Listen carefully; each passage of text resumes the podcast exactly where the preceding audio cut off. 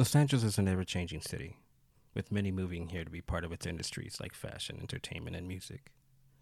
It's also a very brown city, with its Spanish street names and cool, iconic brown neighborhoods, and some of the best Mexican and Central American food in the country. Yes, I said that.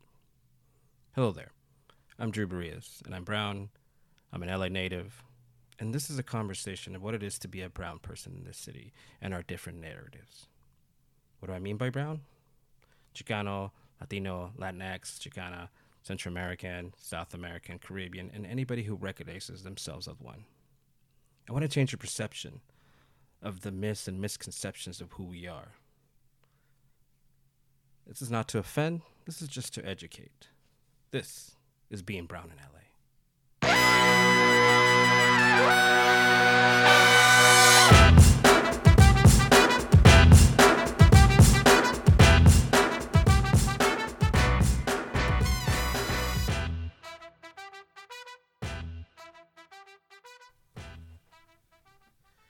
Welcome back to the show. Today we're going to welcome Dr. Rocio Rivas, longtime friend. I think I've known Rocio since I was a kid. A while ago, yes. Yes. Brings back memories. Dr. Rivas, Rocio, Hey, Hi. what do you do? Um, let's see. I currently am working for um, school LAUSD school board member Jackie Goldberg. I am her. Um, I work on policy. I'm research and policy deputy, so I work for her, representing Board District Five, which encompasses a lot of the northeast area part of Los Angeles, and also part of the southeast um, incorporated areas of LA. So that's what I'm currently professionally working on. So I feel like talking about politics, I feel like that has a huge correlation with education. Oh yes, it's all about education. And you, and anytime it has to Public do with education of brown kids, there's even way more politics involved. Yes, more than you can imagine. okay. So let's go back a little bit. And I know that um, your background, of course, you are Mexicana. See. And is that what you identify yourself as? Yes, I've always identified myself um, as a Mexicana. I was born in Mexico. Um, my parents are immigrants from Mexico. And then so I always, I was born with that sort of like Mexican identity.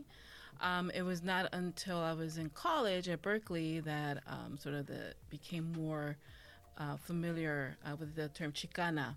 And I also sort of growing up in LA, I, I identify also I identify with the identity of a Chicana, but when people ask me who I am, I just say you know Mexicana because that's how I identify. But I also identify as American, but I say Mexicana for whatever reason. So we both grew up in the same area. We grew up in what was back then called um, the western part of downtown LA, Mm-hmm. and then later on it became to be known as K Town. K Town. There you go. Koreatown. Um, and you were in the heart of it. Rolo I was right slash there. Normandie Mhm. slash 8th Street. 8th yeah, Street, it- all it's gangs huge. Gangs, everything. Yeah. Uh, and then, because I was, I was actually, too, I was raised on, you know, Vermont and Ninth, and if nobody knows what that is, too, that's the outer parts of K Town too. But yeah, same area. Um, let's talk about what it was to be a kid from K Town, a, a, a mujer, mujer, brown mujer, coming from K Town, and then ending up with your, of course, big brain at Berkeley. Um. Well, for me, I as as a as a high schooler and you know 18, I was ready to just be free, free from sort of. Um, as a woman, as a Mexicana, you know, there's certain things that you can and you can't do. You know, you have to obey your dad, you have to obey your mom, you have to do what you do. And I did that. And at 18, I was like, okay, I'm ready to just fly away from parental control, uh, part, particularly Mexican parental control, because there's sort of there's a lot of preconceived notions of what a Mexicana is going to do, right? Either uh, you stay home and you go to college, and you know, and then when you get married, you leave the house. The only time you would leave the house is if you were married. And I was like, no, I'm ready to leave now. So I had no notions of what Berkeley was. All I knew was that Berkeley was away from LA and away from my parents, although I loved them. I was ready to just fly away. Um, it was it was not until I got into Berkeley that I realized my brownness, because I was really only the only brown student um, in many of these classrooms. And then that's when I started really to oh, I'm brown, I'm different. And so you sort of gravitate to other brown people um, because this is so much so new. So that's when I, you know, that's when, like I said, I started uh, becoming very familiar with Mecha and being Chicana. And I was like, oh, and then the history, I took Chicano studies. And then that's when my political consciousness as a brown person really opened up because I didn't have that in high school. In high school, your American history, I was a cheerleader, I was like being this. Um, and I was going to school in the valley, so my identity as a high schooler was really a white person, a white girl Valley girl identity because that's who my friends were. And but I also identified as a Mexicana. So it was like two worlds that I was living in. And at home I was a Mexicana, but at school in high school I was, you know, cheerleader, popular, honors classes. So I was with a different sort of group of students that I hung out with. And then, so when I got to Berkeley, it was different because I became very familiar with the Chicano and also African American history that wasn't taught at high school. So my political consciousness as a person of color and also as a brown woman really opened up at Berkeley. And that's when I became familiar with the history of Berkeley and what Berkeley stood for. And I'm like, I'm at the right place. Um, Is it serendipity? My, Is that what I mean, because I mean, you want to be free and you want to fly away from yeah. the traditional Mexican parental control. You you go to a party school or you go to you went to Berkeley. Girl. I went to Berkeley. Yeah, it's yeah. like that's not really being free. That's like another system of like where you have to fight hard to get out of, it, especially as a person of color. You know, Berkeley, of course, is really well known for being like a lot of radicals have come out of there. Yes. There's been a lot of protests. A lot my of boss, my current boss was Ber- you know went to Berkeley. Being woke, and she, and she was from, in the '60s. Yeah. You know, yeah, exactly. Freedom but of speech. Berkeley's still hard, you know, and and I think that's one of the things that like when I went to community college because I was afraid to go to real college. Uh, I stumbled upon a lot of teachers that were like, you know, doing a lot of hard work in the community colleges to teach people about like identity. Like this is a history you've never heard of, mm-hmm, mm-hmm. and I think it's like that construct of like, wait, there's there's something beyond just this kind of history. Yeah. There's like you know the farm workers or you know Black Americans who built certain cities like Chicago mm-hmm. and Detroit, mm-hmm. and it's like you don't hear about all that. You know, the first woman millionaire who was a black woman yes. in hair products. You know, even um, Malcolm X. Malcolm X. I wanted to do a history report in high school about Malcolm X, and my my teacher said, "Oh no, that's not really part of American history. You need to choose somebody else." I was like, "What?" And as in high school, I was like, okay, cool. But when I was in college, I was like, wait a minute, Malcolm X was like a revolutionary. I mean, he, yeah, well, I, I totally. And, I, and that's the thing. I feel like why is brown people history not included in the history of America? We've had so much to do with it. Exactly. I mean, nowadays, if if somebody does a history of quarantine and COVID nineteen, let's talk about the farm workers that are still out there. Mm-hmm. You know, like those people are essential and they're not out there screaming, talking about, I need a haircut. They're picking the food that you are eating right now, that you are very lucky to they eat right sustaining now. Sustaining. Yes, they're sustaining us in many ways. Sustaining yes. Us, yes. You know, um, let's talk about that. Um, how is it that it takes us such a long time as brown people to sort of find, especially in the city, like how to find our identity of who we are? Um, not along talking about the lines of like you know queer, straight, or gay, um, but who we are as people and how we fit in the city. Mm-hmm, mm-hmm. What do you think is happening to us right now? I think right now, uh, like you mentioned earlier, a lot of us, a lot of, especially the younger generation, millennials, have become very woke because they are in a in a reality that is very contradictory um, so I think a lot of, and, and it's opening up consciousness, it's opening up people's minds. But I think in general, the way we're socialized into this society, and a lot of it has to do with education, how we're educated, how we're perceived in the media, how we see ourselves in the media. So if we don't see ourselves in history, if we don't see ourselves in TV, uh, uh, Uh, in the movies, or anywhere, even in literature, then we don't exist. What really is exists, or we don't matter. What really matters is this other narrative, which is the, you know, white American narrative that is like this is U.S. and then only the U.S. history matters and only these people matter. Nobody else matters. So everybody's excluded. So as growing up, you don't see yourself, and you don't see yourself in the TV shows that you see. You don't even see yourself in the toys that you play, which mentally it, it, conjures up this non-identity. You are what you see. You are what you see on TV. You are what they the messages that you're getting.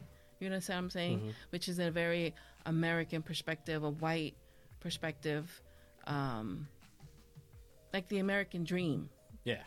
You know what I mean? Like that is what you're striving for. Um, and so that's why we're always very lost because But we I- don't I feel like people always expect that of us as well too. They, there's a role that we play as brown people, even in education. Um, I always, I'm always surprised because I feel like we we've gone so far as uh, as a people here in America, but even in LA, where people are supposed to be progressive. I always get people saying, "Oh man, I'm so amazed! Like you got all these tattoos. You're like this guy from the hood, and you have a college education." exactly. And what is and to me it's like what does a college education have to do with where I grew up or tattoos or the fact that I'm brown? Is it that you're surprised that, you know, this beaner got a, a degree from an actual good school? Yeah. Uh, and so I feel like there is an ignorance that still lays around that people just expect us to play that role like, oh, we just came up from our, you know, working hard and in the in the field or, or working hard in the factory. It's like, no, some of us went and got education. Segue into how the hell did you go from Berkeley and say, hey, well, I, I, you know, there's a lot of stuff to do at Berkeley, and now I'm going to go to Columbia and try to fight that good fight. Yeah. Um, like I said, when I was at Berkeley, um, I branched into new I knowledge, new theories, new people, and for some reason, I was like, I met this one professor who said, um, I'm forgetting his name right now. He was an African American professor of studies, and he said, You know what? You need to get out of California. You need to go out of this state and learn and live in other states so you can see how other people live because that's how you will learn how other realities because i was telling him i want to know more different cultures and how different people live and i was really interested in um, developing countries and so he's like you know what? Get out of california. Go somewhere. And then i said is there and he asked me is there anywhere you would love to go? And i've growing up i always had this fascination with new york. And i was like actually now that you say it i've always wanted to go to new york new york city. And he's like go. And this is my freshman year at college okay so when he said that i was like okay and it just stuck with me throughout the, all those four years or five years no four years at berkeley actually five i did five years um I always had I'm going to go to New York. I'm going to go to New York. After this, it was always in my head. So when the opportunity came, um, right towards the end of uh, my Berkeley, when I was going to graduate from Berkeley, I had this opportunity to go to New York, and I took it. And I was like, bye. So my once again, my parents expected me to return to LA, um, but I was not ready to come back to LA. I felt I needed to see more, experience more and and and yeah i wanted to know more so new york was that exotic place that i wanted to go to and i went But I feel like even in your steps, how you're saying that you went from this place and then you got the opportunity, people that prepare a lot part of their life can't get into Berkeley. Right. And a lot of them can't get into Columbia either. And you went and said, I want to be free. So you went to Berkeley. And you said, Well, I always wanted to go to New York. And you went to Columbia. And those are huge steps, which also leads me to think there's a lot of people that can't get into those higher places of education. And for uh, Latina, Latina X, Mexicana, Chicana, it's even harder. yeah And for males, it's much more harder because now, statistically wise, more women are going to the higher education and they're go- getting through higher education, not just going into the big colleges, but getting through and graduating, Right. where a lot of the males are not. And so I feel like that in itself is an epidemic. Why do you think it's happening? well there was a lot of um, campaigns and a lot of um, uh, movements towards women's empowerment um, and i think that we are myself i am reaping the benefits of the women's empowerment um, back in you know in the 60s and 70s when women are you know rising and um, protesting and you know wanting equal pay. And um, so i think the the doors were open more for women but it also opened more doors for latina women because our parents want expected that from us. I know for me my dad didn't want me to work he's like no you're going to go to school and you are going to be better than me. You're going to have a higher job than us. And I think our parents, especially our mothers, were really pushing us to elevate ourselves. And then also from the background, we had the women's movement that also opened the doors. So a lot of us really were able to move up because that was um, sort of the the movement that started for a lot of women, and it's particularly um, the black feminism. I mean, black uh, black women were out there, Chicana women were out there fighting, you know, and they were because of their fight, it opened doors for a lot of us. And I feel like a a lot of us have ignored the fact that like black movements and brown movements go hand to hand. Yes, they're and for some together. reason, we as people in LA don't see it that way. Mm-hmm. Um, a lot of people in our community, and I'm going to call them out, are are very comfortable with saying the N word. Mm. Um, you know, me being a, a, child of mixed uh, blood and having black blood in it, I don't feel comfortable saying that word. Um, and I didn't grow up like that. And I grew up around people saying that word all the time Mm-hmm. who were black. But I never took that liberty or that comfortness where I was like, I can say that because I hang out with you guys. Right. No. And I feel like uh, a lot of our Chicano, Mexicanos, Latinos, we don't have the right to say that word. You know, I, I was, I remember when I was seven years old and my mom used to work by the VA hospital on Wilshire and being at a bus stop and I don't know what I was fiddling with and I was always trying to take things apart and do whatever. And I bumped into this old veteran white guy and he said he said don't touch me you little nigger. And I didn't react to it because I didn't have an idea of what that meant. And my mother got so upset and she screamed at her. And the one thing she did she turned around and looked at me and said look you're little you're brown you got nappy hair. The world is not going to be nice to you so you're going to have to deal with it and you're going to be okay. Mm-hmm. And that was sort of my first introduction into like own it. Just own it. This is what you are but don't take those things for granted and you don't get the right to do things like call people certain things. Mm-hmm. And so i feel like a lot of times people got real comfortable with saying these names. And of course in our culture we always come up with other derivatives of that name and people used to say that all the time. And i thought to me it was like man like we have black friends. We can't betray them by using these words where we don't have the right to it. Mm-hmm. That we don't get a pass on that part. And so black movements and brown movements have never sort of sometimes have come together and done really great stuff. But if it wasn't for like a perfect example the farm workers the only way the farm workers were able to succeed was that they didn't just say okay all the mexican farm workers we're going to fight for this no they got the filipinos, they got the other ones they Mm-hmm. got black ones i mean and everybody got together and worked together so if it wasn't for all these people getting together, this wouldn't happen. And that's the whole thing with, I think the whole movement with Bernie was that he was bringing everybody together. You know, Yeah. women, men, brown, white, gay, straight, everybody. Everybody. He was like, no, we don't need just one.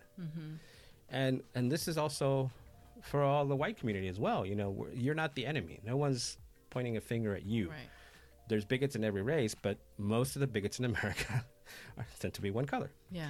Uh, and we want everybody to get together because the, the white community and the white male is not the enemy. They need to be an ally. Everybody Yeah. needs to be an ally. Just like when women are going through things, men need to be allies. And Mm-hmm. being an ally is not like, well, I don't do it and I'll stay quiet. No, you have to speak up. No, yeah. So- You- that's also being part of the Brown problem. people, stop saying the N word. you're not allowed. You don't get a pass. I don't care where you grew up or what you're doing. You can be married to somebody that's black. You don't get to say the N word. That's just how it is. Yeah, it's just a word. Even I mean, I grew up in the '90s, which was a big hip hop era, you know, and then the N word was, you know, it was in the the hip hop vernacular. It was there. They were using it. Um, and then although I listened to that music, that word never came out of my mouth. And maybe you know, I've heard of it, and I don't judge others for saying it. I mean, if it's because they also grew up in sort of that era and it's sort of part of their, you know, day to day vernacular or whatever. But uh, for me, knowing the history. I mean, I did a report on the Ku Klux Klan when I was in high school. I mean, I wanted to know stuff. And what I learned from that and the images I saw was uh, was just astounded and I couldn't believe that it was actually part of our history. And that word for me represents those lynchings and that continue to this day. Um, so for me, you know, it's just not a word that comes out. Um, but then again, I, you know, I try not to judge. But yes, it's a word that um, I guess really belongs to the African American community because they've really, you know, it was a word that was used against them. And it's still a word that's being in a very derogative way. And if we participate in that, then we're also part of that. Yeah. You know what I mean?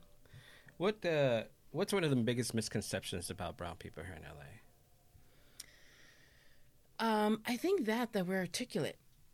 Like we can actually, like you said earlier, it's like, oh, you're this, and people are impressed by you. With me, they'll look at me, and then they immediately, I don't know what people perceive me when they see me, but when I open my mouth, they say, oh, well, that's a great idea. And even when I was working and I would say something, it's like, you are so articulate. Well, thank you. And they were like threatened by me because I was educated.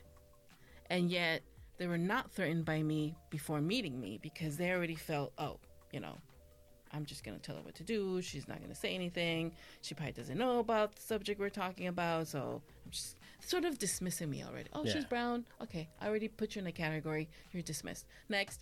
But then when I actually speak up, they're like, you can see, you can immediately see it in their faces like, wow, she actually has something to say and she's smart. So I think the preconceived is we have no ideas. We're not creative. We're not articulate. We're not educated. Um, and we're ghetto. And yes, we may be all that, but we're not all that, you know? Anyway, That's not so- just what we are. exactly. It's not just what we are, but I think that's yeah, what it is. and that and I feel like code switching is is is it drives a lot of people crazy, and a lot of people. I mean, some people have told me like I I won't do it. You know, this is who I am, and and and blah blah blah. And I think like you know, I I think that it's our it's our way of making other people feel comfortable with who we are. But at the same time, I feel like code switch has its benefits, where in a way you can be like, look, this is who I am. And yes, I am educated, and maybe that surprises you, but you're going to have to deal with it. And guess what? I'm also intelligent. And there's other stuff that you're going to have to deal with. And I get that at work too. I mean, I meet a lot of people who are producing stuff, and I feel like, um, you know, filmmakers have been around different kinds of people, but yet there's still some people that are surprised that, you know, the knowledge that other people may have. And, you know, we are not the color they are, and, and we can be black or brown or even a woman and I deal with that at work a lot where a lot of people question the women that I work with. We're like, do you really know what you're talking about? And then they mm-hmm. look at me and I say, well, I don't know. You ask her. She's the one that knows, right. you know? And, and I want them to recognize that, that it's like you came to ask an expert how to do something, to, you know, make something happen. And she's telling you, but you look at her like, mm, I don't know. And then you look at me and I'm still wondering like, wow, that's amazing. I didn't know that. Right, right. So I think it's hard for us to shake sometimes our identity, but we do are able to do it when we can speak in a way where they now feel less threatened. And I, you know, it's sad that we have to do that, but, but sometimes it's it's a way for us to connect. And I think that the more that people come to LA and the more that they get used to living in certain communities, they're going to have to recognize that we are just like them. Right. Uh, we're just a different shade. Right. And sometimes, you know, we get called out by other brown people for being too white Or hanging out with too many or hanging out with too many white people. Yeah. And, you know, a lot of people, the same thing where they try to bro- pull the brown card. You know, you're in an interracial relationship and they're like, oh, you know, you're, You're no longer you're no longer one of part- us. Like, why, why don't you hang out? With, and you're in a kind of interracial relationship, but he's still part Latino, right? Uh, Guatemalan and Thai, Thai which and- created a beautiful child. Thank you. And super smart as well. Hmm. Joaquin is is uh, probably one of the brightest kids I've met in a long time. He was asking a lot of questions when he was very little, and I Oh. thought, oh man, they're gonna be in trouble exactly. because I'm I'm not about to answer all those questions. um, but you know, especially me, and uh, you know, I get that a lot. But of course, in a lot of ways, it's like, you know, I don't, you know, we don't choose what we do and who we do. Um, and I don't know, it sounded kind of crude, but you know, no, I got you. nice and simple. It came uh, out good. Um, but I think that like brown people love to point out other things and say, "Look, you're doing this and you're doing that and that. Yeah, you're being very white." And it's like, man, if you just knew, like, we live this kind of lifestyle. We live lavish lifestyle in other countries, not here. You know, if you go to TJ, there's golf courses in TJ. Brown people have been playing golf for a very long time. Yeah. This is not a new thing. Brown people know how to how to live right, and so doing these things that you're cricket and all doing, things, you yeah. can't call us out on being white. Like, look, we enjoy things that everybody else enjoys. How about that? Mm-hmm, mm-hmm. And I think it's because they're uncomfortable with something that they either are threatened by. And so when they see somebody else doing something that maybe they want to do and they don't, I don't know. I think maybe other people may feel, oh, yes, I quiere mucho. And then they try to bring you down. You know, it's a, also a, a way of bringing you down to um, someplace that makes them comfortable. You know what I mean? So dealing with other people's egos, Yeah. um, and then the, and then I don't know. They feel like oh, she's successful or he's successful or he's reached or she's reached a level that I'm not in, so therefore I feel less than them. But then I'm gonna bring them down and say, hey, you're acting white. You're not Latino anymore. You know what I mean? I don't know. It's just like try not you know i try not to let other people's realities of who they feel how, they perceive me to affect me.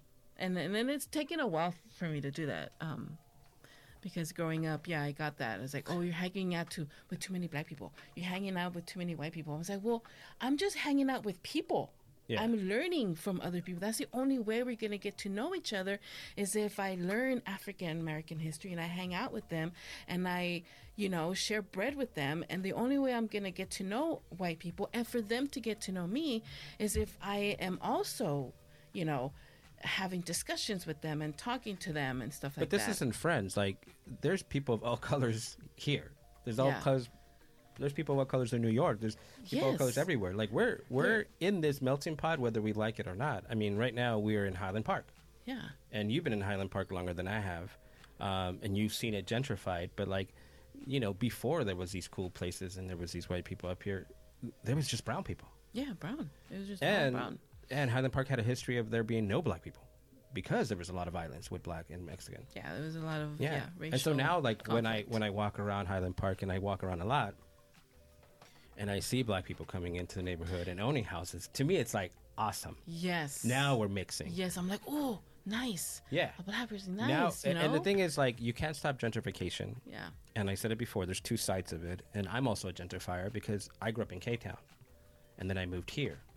And I'm paying a lot for a house that somebody was living for really cheaply before. Mm-hmm.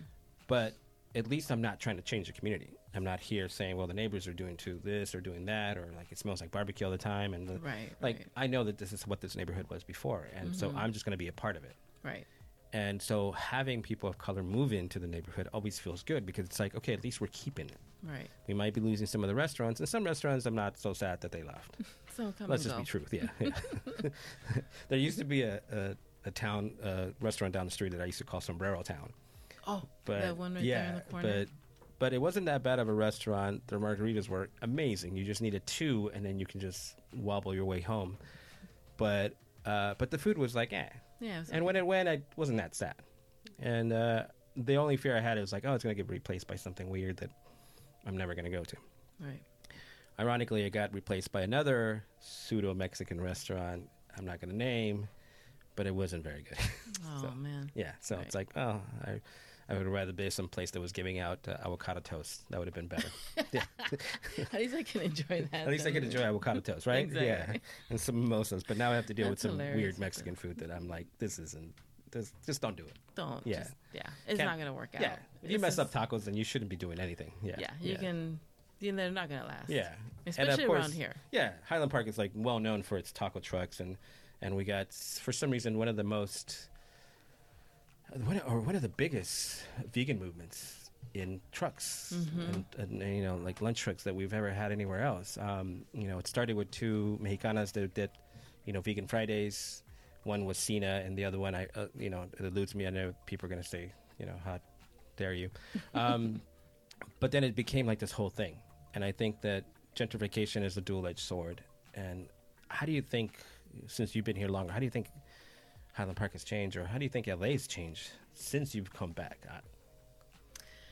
Um, I just, you know, we all want to s- go back home and and just see the old houses that were there and the neighbors and oh, and then the stores were there, and you come back and it's all gone, you know. And then yes, you feel nostalgic and you feel sad, but and then you understand that things have to change and cities have to progress and um, you know, California or is one of the you know highest economies in the world, the fifth highest economy, and then I understand that, but however, it doesn't progress or development hasn't doesn't have to come at the cost of Angelinos or Angelinos that have been living here for decades or generations, and gentrification because our, our society is so economically um, uh,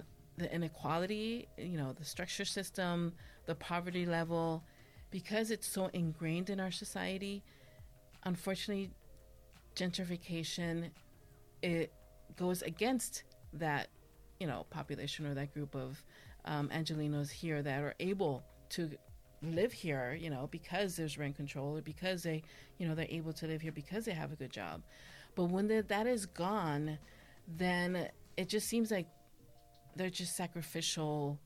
Um, they're just a sacrifice. Oh, you know, we need progress, and unfortunately, there's some people that just, you know, not going to make it, and they just have to leave. It's like, well, no, it doesn't have to be that way. We can have progress, having safety nets, or at least addressing the issues um, of eco- of economics in a very just way and fair way. But the way it's done is just like it's just profit. It's not personal. I was like, no, wait a minute. It is personal because I have a history here and this is my social network. And when you break that down, you break down the family, you break down an, a community.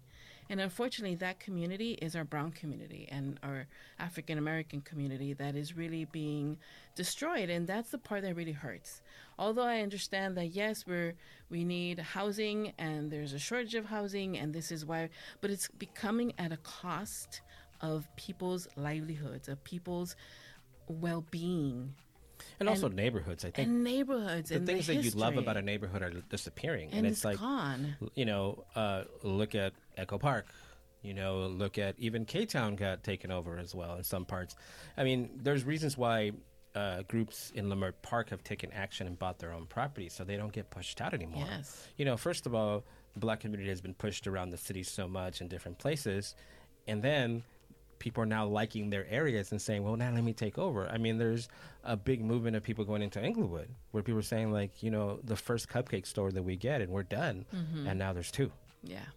So it's it's dangerous to see neighborhoods and people saying, "Oh, I like all these new restaurants," but you know, a lot of the times, if certain amount of people are are going to be excluded from being able to afford those restaurants From the progress. or from the progress of what's happening, then now you're losing the relationship of what the community was about. It- you can't come into a neighborhood and say, "Oh, this, I love this neighborhood," and then change it because then it changes to something completely different yeah. um, and there's always going to be pushback as well. You know, there's there's reasons why people are, are, you know commenting on boards saying, you know, if you didn't like the neighborhood, if you didn't like what's happening here, why did you move here? You know, and it's hard. I mean, another thing that worries me too is also because this neighborhood is changing, what happens to the kids? Yeah. You know, the education.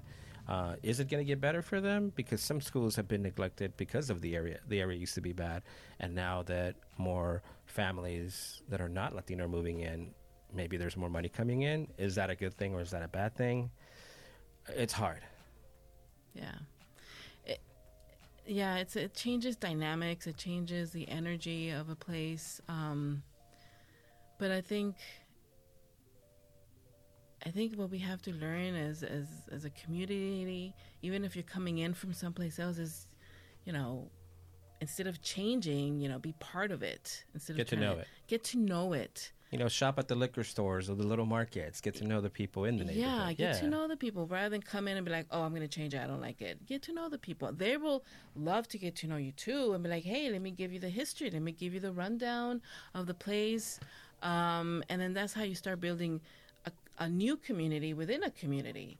Um, yeah, I mean, there's some areas that I've seen in Highland Park that that is happening. Yeah. You know, c- neighbors are coming together. Where I live, you know, there, we have like a, a text thread with, you know, within a two block radius because, you know, we start to get to know each other and talk to each other and they're new neighbors or neighbors that have been there for a long time Nice. but we're building sort of like we're getting to know each other and Yeah. that's good and then there's other areas that there's just there the police has to be there all the time because a neighbor called in on another neighbor because the music was on too loud or or because they don't like their rooster there and they want their rooster out and I was like, well, wait a minute, the rooster there was there before If, you if were. y'all didn't know, there is a lot of roosters and chickens in Highland Yeah, Park, and, yeah. and now that uh, I've been walking around the neighborhood a lot to get my uh, twelve thousand steps each day, um, I've noticed that Highland Park is an, ab- has an abundance of orange trees, kumquats, yeah, on. and roosters. roosters. Something going on. Some, somehow, 20 years or 15 years ago, someone said, Orange trees for sale. Uh, here's some kumquats for free.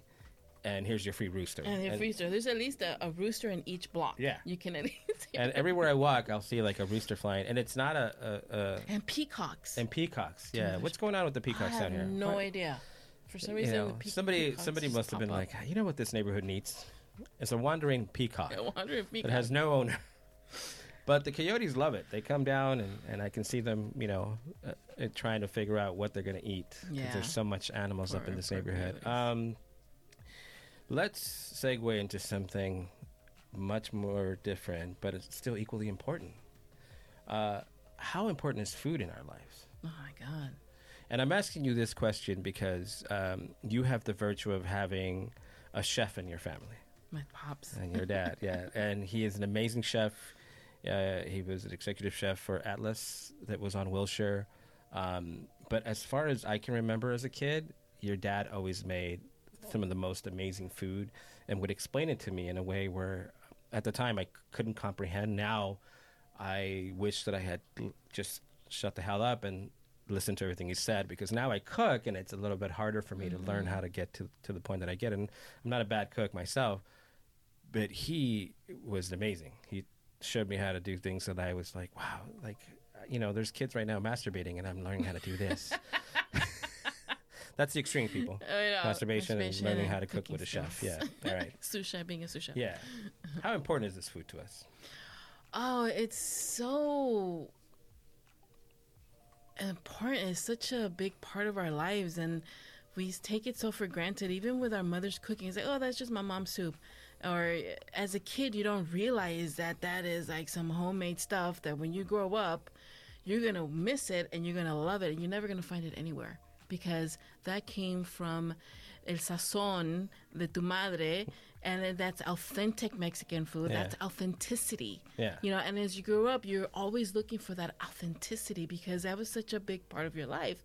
It's so ingrained in in our brains, in our palates, in our in our smells. Like our, all of our senses is around food. And as Mexicans or even Latinos, that is food is central. That's when the family gets together and we make big meals, and you know, and, and we all get together and we eat, and it's it's it's just full of and the tortillas. You know, you get a tortilla and you put like, you know, you, make your taco, everything. You know, it, it opens And I feel up that's the why senses. a lot know? of people get sad when they leave LA and they go somewhere else because they feel like the Mexican food is not the Yeah, same. it's not the same. Eating tortillas are Even not the when same. when I was in New. York with you and we went to that little one block that had the Mexican food, Yeah. and I thought this is the saddest thing ever. And I know that there's a lot of Mexicans in in in uh, in New York, Mm-hmm. and of course there's you know it's hugely Dominican and uh, Islander and Puerto Rican and some Cuban in in New York, and that's their thing. But it was just like a block of Mexican food, and it didn't look like anything that I had ever eaten before. And I, um, and there's something about L.A. Mexican food Yeah. that's like I've heard. You know, I had a friend who's from Canada who moved to another state and was like, "Man, I miss Mexican food." Not anything else except for Mexican. food. Yeah. And, and you know, and of course the weather, because you know it's LA. California weather. Can't so beat it. you are married to a half Central American man. So let me ask you this question: bolillos or tortillas? Shit, tortillas. Oh, he hasn't converted you yet, right? No, Still pinto beans, no black beans for you. I'm still doing the pinto beans. I mean, Ah, I'll make some black beans from, uh, you know, uh, he actually he makes his own. So he makes his own beans. So I don't have to really. Okay, so then- that. so that settles that. Yeah. But I've always Central American been, kids, we don't we don't mess with the brown beans. yeah, we, and black they don't call it bolillos. They call it pirujos. Pirujos, yeah, yeah, Pirujos. yeah. That's and the that was another. that's the Central American way, yeah. Yeah, pirujos. Bolillos is more like the educated way, like, you know. bolillos, bolillo, like when people are like, "Oh, let me get a baguette," and then people are like, "Oh, baguette," baguette, exactly. you know. So we're like, "Oh, can I get a bolillo, por favor?" You know, know, where it's like, "No, pirujo." Pirujo. Yeah. Yeah. But yeah. But we always have a one of those with a Guatemalan tamal. That's always they, they go hand in hand. So for So, there, what's the I difference between a Mexican tamal and a Guatemalan tamal for our, our non-brown friends? it um well it's basically how what it, what it's made with and the consistency. So with the Mexican tamal, you have like a nice thick corn meal consistency with, and then in the Mexican you just add like a little thing in the middle. So you have like a meat and then it's wrapped around in a corn. So it's cooked. It's the consistency is just different and they're smaller. The Guatemalan or even the Salvadorian, um, And there's a difference between. Guatemalan and Salvadoran, by the way. well, well, Yeah, because a lot of people, a lot of people aren't they all both made with the banana leaf? Yeah, they're all made with the banana leaf. They're almost they're almost constructed the same way, but there's something about how Salvadorians put in there the stuff that they put in there where Guatemalans don't, and I think we get criticized by Salvadorians.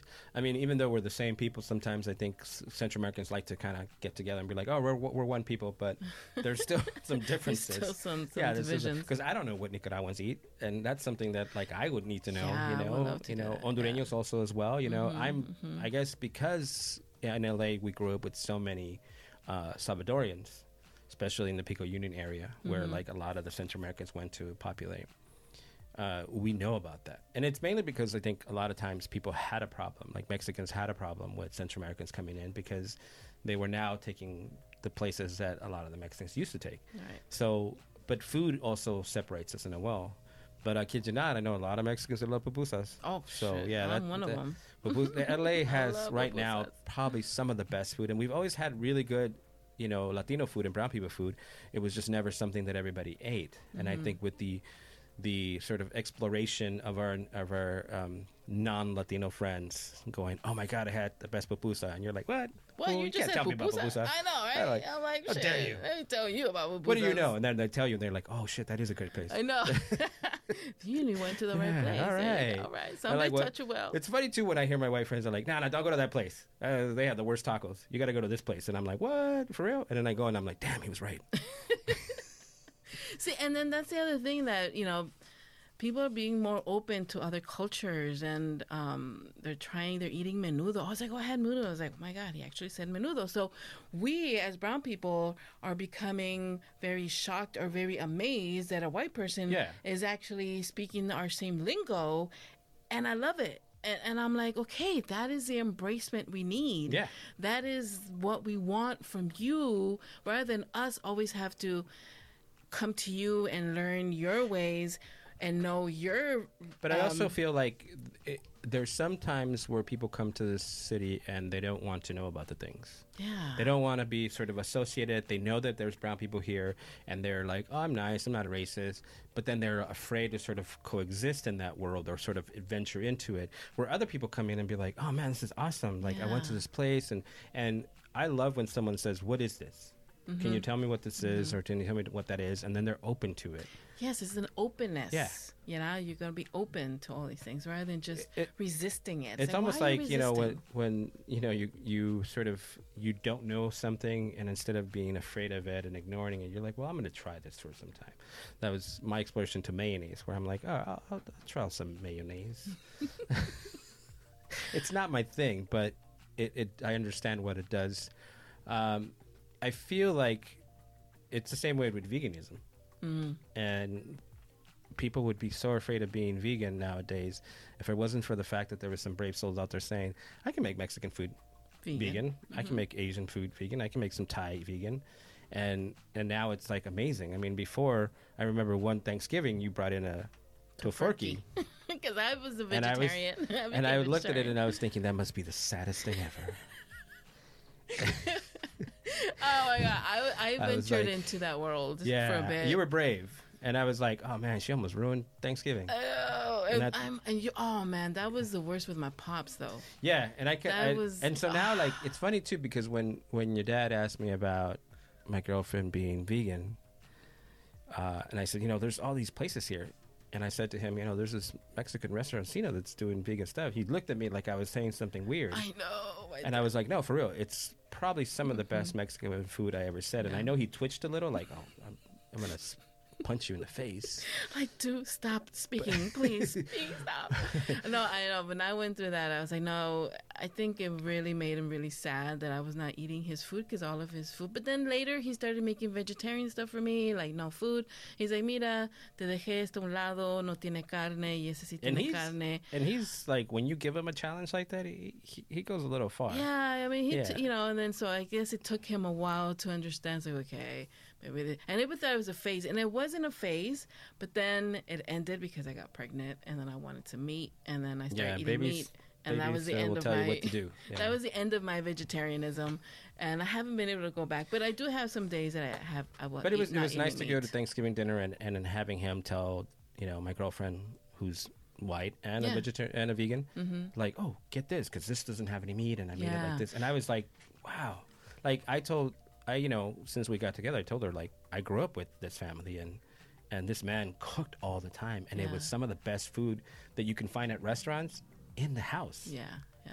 and I never you know like I probably couldn't afford to eat some of the places that he was a chef at but I was able to Eat to eat it at the home as a kid. Exactly. And so uh, for her to go and eat his food and then he to say, hey, this is vegan and I made it so you can have some, it blew my mind. And it Yeah. also, she was like, oh my God, this is so amazing. And I was like, this is how I grew up, you know? yeah, like, yeah, like, and that's, that's the difference. Sometimes I think with people thinking that, you know, when you go to a restaurant, people think, oh man, you don't know what this is. This is amazing. This is like fine dining. It's like, fool, I've had fine dining I find dining okay. since I was like 13.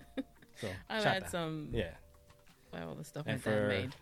Yeah. Uh, so, with that said, let's get into some questions, and I think it's a little bit more cultural. Of course, how important is music in our lives? And what is the deal with Morrissey?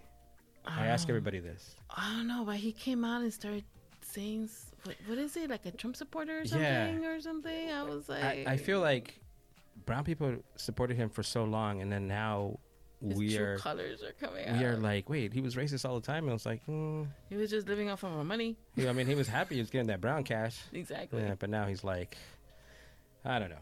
Um, let me ask you a couple of questions since this is going to be like my lightning round. You ready? Mm. I'm going to say some words. You tell me what you think. I ask everybody this. I don't pues. It might be boring, but No. here we go. Hoop earrings. Um, I like them. Not too big. Can be a little ghetto. You have to watch where you wear them. Ah, like in certain places you Yeah. can't wear. it. Okay, Yeah, like I wouldn't do it at work. too aggressive. Yeah. Yeah. Elotes and street oh, elotes. my God, I'm all over those elotes. If I see an elote man, I will run to him. I will drive and be like, "Señor, señor." I love him with everything. And and the funny thing is now, like my girlfriend, when she sees it, she'll ask, "Oh, does he have elotes?" Yeah, Like we'll we'll just see. She'll see a cart and she won't, you know, because sometimes it's raspados or other stuff and or duro, champurrado or like that stuff. Yeah, yeah, yeah. No, Okay. Joaquin too Well, With that segue to raspados. ooh, love raspados. Oh, it's something about that big block, and that guy's And, just and then him just scraping it down. That is so old school. I'm like, I, raspados all the way. and then champurrado. Yes, I love champurrado. Really? I'm- Why? Why? I don't know. I love it. I think it's just like porridge in a cup. It can be if you make it really thick, but if you make it like with a different consistency that is not thick, it can be so yummy and so. I think it's because it so reminds me of. Elmer's glue. What? You know, like Elmer's glue, Yeah. but if it was brown. Dude, you're tripping. No, I love champurrado. I'll make you one. You're gonna be like, what? Uh, I don't know, but I'm Okay. afraid because sometimes they put cinnamon in it, and I'm allergic. So, it's No, like, no le uh, pongo. All right, pozole o menudo.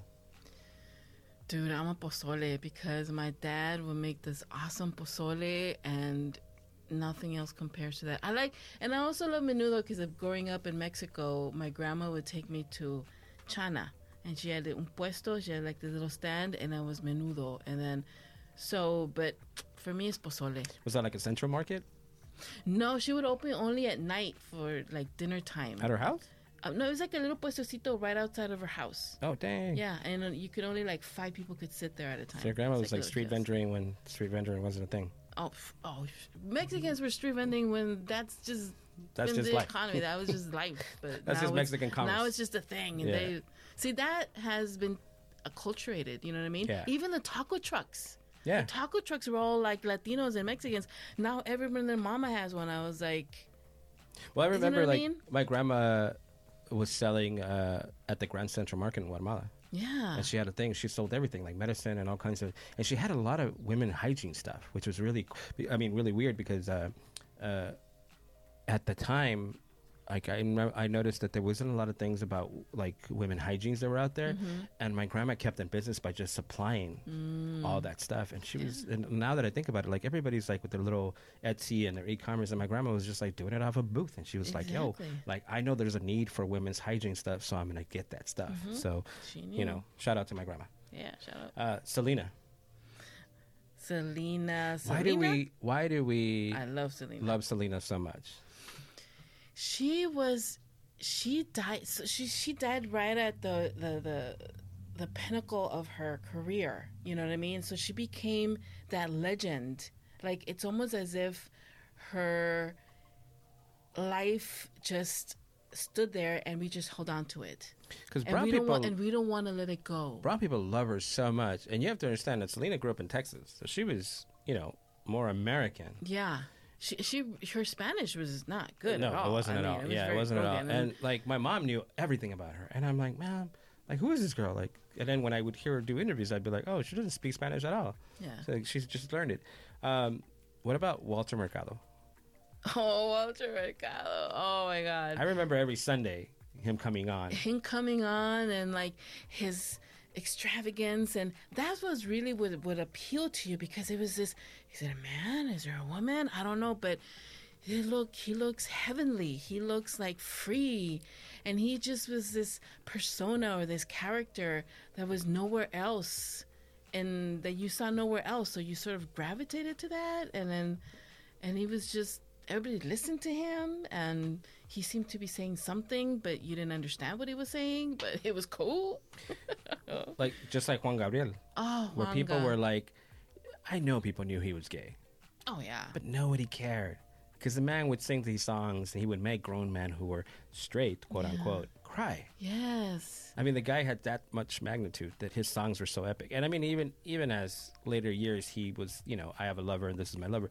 He would fill up all kinds of concert halls. Just, I mean, even in L.A., he like he like destroyed the Forum. yeah he had that charisma he had that je ne sais quoi that people were just if anything he had that passion and you could feel it in his songs and when he sang you you felt it and his voice was just so beautiful and his words were beautiful they was just it was like poetry Yeah. and and then he was also saying like no I know and then my my aunt would dance to that and I would dance to it and it, it he just brought you joy basically I think that's what it was charisma and joy so I love that guy Now let's talk about Rest my peace. favorite part. These are the last words right here. Uh, Lucas Candy, who's that the little pato patito candy.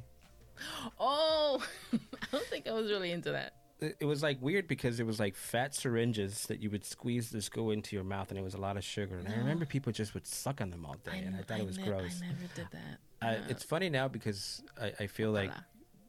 they're in stores now, and it's mo- almost like a funny thing. Mm-hmm. And the only people I actually see getting them nowadays are non-Latino people. Because they're like, oh, these are the Mexican candies that everybody was talking about, and, And sometimes was I want to be like- like, bro, that's I was like, gross. that's- but then I'm like, no, it's cool. go for it yeah, e- enjoy eat that it shit. Yeah, yeah, eat it eat it up. Yeah. Tajin. Tajín is Is tajin our spice, or, or is it just like a?